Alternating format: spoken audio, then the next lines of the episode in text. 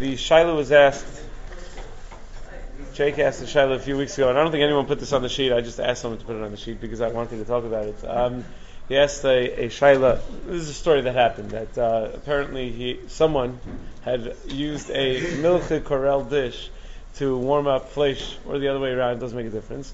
And uh, they basically heated something up to good heat in a dish that in a Corelle dish that was used. The Corelle is the same thing as glass in a glass dish that was really made to heat up or to use with uh, with the other type. So it was milchik, fleshik, fleshik, milchik.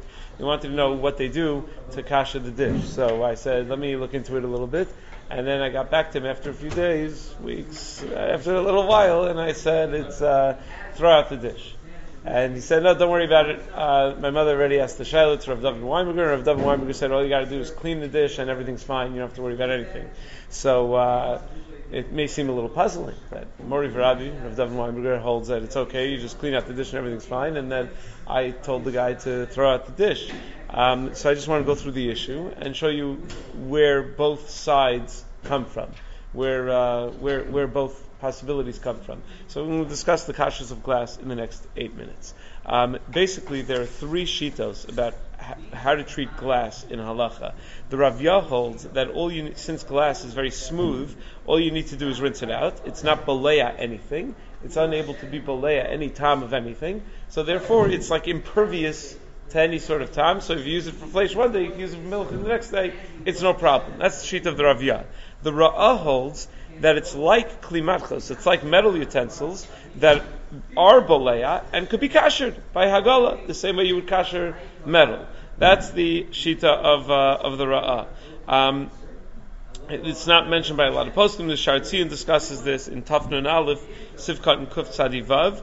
Um, the, uh, the the the Sha'ar HaTziyun writes that many of the Rishonim don't quote this daya because they hold that in order to do to kasher it, even though it is kasherable, you would need to use very, very hot water on the glass. And as you know, if you don't have treated glass, when you just put very hot water on glass, a glass could crack.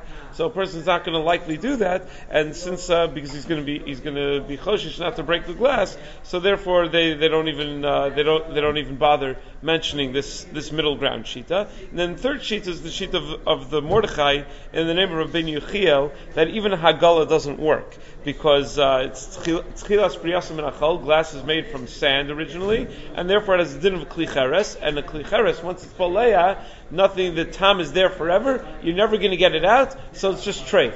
So everything you're never going to get it completely out, and therefore it's going to be treif, and you're going to have to you're going to have to throw it out. That those are the three shitos and rishonim. So that's the starting point. Now, how do we paskin? Three shitos. So one shita holds totally mutter, no problems. Even lechatchila, you can use glass for milk, treif, kosher, right? No problem. Uh, the the middle shita is you can't do it lechatchila, but you can kasher it if you made a mistake. And third shita is that once you make it uh, mu'uvas uh, once you've done it, you can't uh, you can't fix it. It's it's unfixable. So the it seems like a pretty clear cut case because the Shulchan Aruch, where does Shulchan Aruch talk about kasher and kelim? So in two places, not only in Yoreh De'ah where you would expect it, but also in Orach Chaim in Hilchos Pesach. Shulchan Aruch talks about kasher and kelim. So Shulchan Aruch in some Tafnun Aleph. Seif Chavav writes, Klei afilu machnisim lekiyum, va'afilu mishtamish ben bechamin, ein sarach shum. Klei glass kelim, even if you used it for hat, you don't have to kasher it at all. She'enam bolim, because they're unable, they're impervious, they don't, they're not polea, anything. That's what Shulchan Aruch writes. Says the Ramah, V'yesh machmirin va'omrim de klei zechuchis afilu agala lo mahani lahu. Ramah says, and some are machmir that say that even Hagala won't work for Klei That uh, not only are they Balea, but they're Balea and you can never get the time out of there, and therefore it's always going to be Aser. And the Ramah says not only Yesh Machmirin, but V'chein HaMinag Ba'ashkenaz B'Medinos Elu. And so is the Minag in Ashkenaz and Medinos Elu. Essentially, if you just read the Shulchan Aruch in Hilchos Pesach, if you're Svardik, you don't have to worry about a thing. And if you're Ashkenazic, you should throw the glass out. Right? That's what it would seem. That Ashkenazim would hold that it's treif.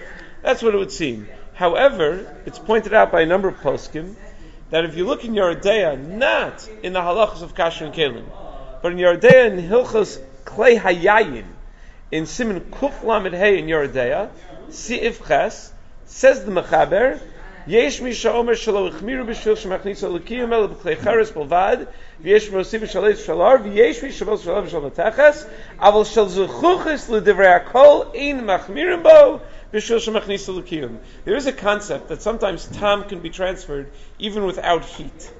Usually you need heat to transfer time from one thing to another, but sometimes you don't need heat. You have something called um, uh, duchka desakina bedavar charif. If you slice an onion with a milchig knife, even though it's cold, right, the onion is milchig. So that's uh, the time is somewhat transferred even without the benefit of heat. You have something called kavush kumavushal. If something soaks in something for 24 hours, even though no heat, it already transfers tam. So there's something called kleisha machnisa l'kiyum, that when you put the wine in a kli for it to be kept there, to be stored there, that it's assumed that the tam of the yayin gets into the kli. So says the Shulchan Aruch, but not by klei zechuchas. When it's glass, you don't have to worry about it. Why? Because glass is impervious to tam. The tam is not going to get in. So you don't have to worry about it. So what do you expect the Ramah to do right on the spot? You expect the Ramah to jump up and down and say, no, that's not what we hold. Not an Ashkenaz. Right? We're Machmir. But the Ramah doesn't say a word. The Ramah is silent over there.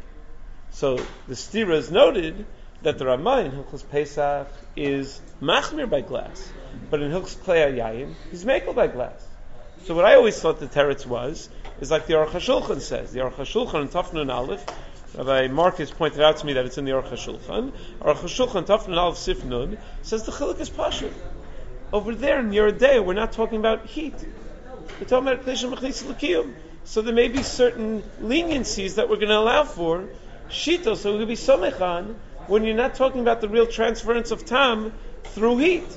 Maybe glass is only going to absorb Tam when there's also heat involved. But in Orach Chaim, we're talking about where there's heat, where you're cooking something, you're heating something up in the same glass dish that you heated something else up. And therefore it would transfer. If that's the case, so going back to uh, to Jake's Shaila, then when I told him that you should throw the, the dish out would be the Shita of the Ramah, right? That would be the accepted Shita. So that's how the Aruch HaShulchan approaches the issue. The Pri Megadim quotes in the name of the Knesset HaGedolah a different resolution to the Stira. And I didn't find this on my own. Rabbi Eider has it in the uh, the bottom of his book on uh, Hilchos Pesach. Rabbi Willig pointed out to me that Rabbi Eider says that uh, he quotes from the Mishpah Zav, from Megadim Mishpah Zav, Tafnun Aleph in Orach Chaim, quotes from the Knesset HaGedolah that you know what the difference is between Yoreh De'ah and Orach Chaim? That in Orach Chaim we're talking about Hilchos Pesach. And we have a concept in Hilchos Pesach called Chumrah de Chametz that certain things, even though we're generally makel with, when it comes to chametz, we get very uptight about, and we're going to be more machmir than we would be the rest of the year. So when it comes to chametz, that's where we're going to say that we're going to be machmir on glass. When it comes to basar, chalav, treif, kosher, then we're going to be makel. And that's why in klei yayin, the shulchan aruch is makel. So why was Rav David Weinberger makel by that shaila? because he mistama held like this Pri Megadim Mishen the Knesset HaGedolah that it's dafka din in the Chumr Chametz. It's not a din in in kashrus in kashrus in general with glass. It's only a din when it comes to chametz. Both viable shitos. Um, now the uh, there are many who hold that it's different b'shari surim, but they're not going to go as far as, as, as saying that b'shari surim that you don't need anything. I mean, there are those that will say that Chumr Dechametz will say that it's you got to throw it out. There's nothing you can do about it. But remember, there were three shitas. There weren't just either it's totally okay or there's nothing you can do about it. There was that middle shita that it's no good, but you need to kasher it. You, you're, and you're able to kasher it. So some say that when it comes to to treifas, to bas b'chalav, things like that, so then you would uh, you would you would need to kasher it. But for chametz, you can't even kasher; it, you would have to throw it out. So there's that possibility as well, which neither of us suggested, right? The possibility that you would actually have to kasher it and not just clean it out. Now, Allah lemaisa, you should be aware that when it comes to drinking glasses, the minig of the velt was always to be makel, to have the same set of drinking glasses for milchig inflation. And what's the reason for that? Because you never really put fleshig juice in your drinking glasses. And you very rarely put hot milchig anything in your drinking glasses. Right? So since you never use it for hot anyway, so it's never, and you never leave something there for 24 hours either, so it's never really balea anything anyhow. So the whole idea of being machmer in the drinking glasses would only be a tremendous chumr to begin with, even if it wasn't glass. I mean, even if it was metal, it would be a chumrah to begin with. So kavachomer, where it's glass, where you have shitos that hold major shitos in Rishonim, and the Shulchan Aruch that holds that it's impervious to blios, blios at, at, all anyway. So the minute was always to be made with drink with drinking glasses. Rav Shermach has a tshuva where he says that some are machmir bisman hazeh um, because. Uh, because uh, nowadays glass is so cheap. Shurmach raises the svara. He says that someone told him that the way we make glass nowadays is much better than the way they used to make it, and it's more impervious to any time getting through.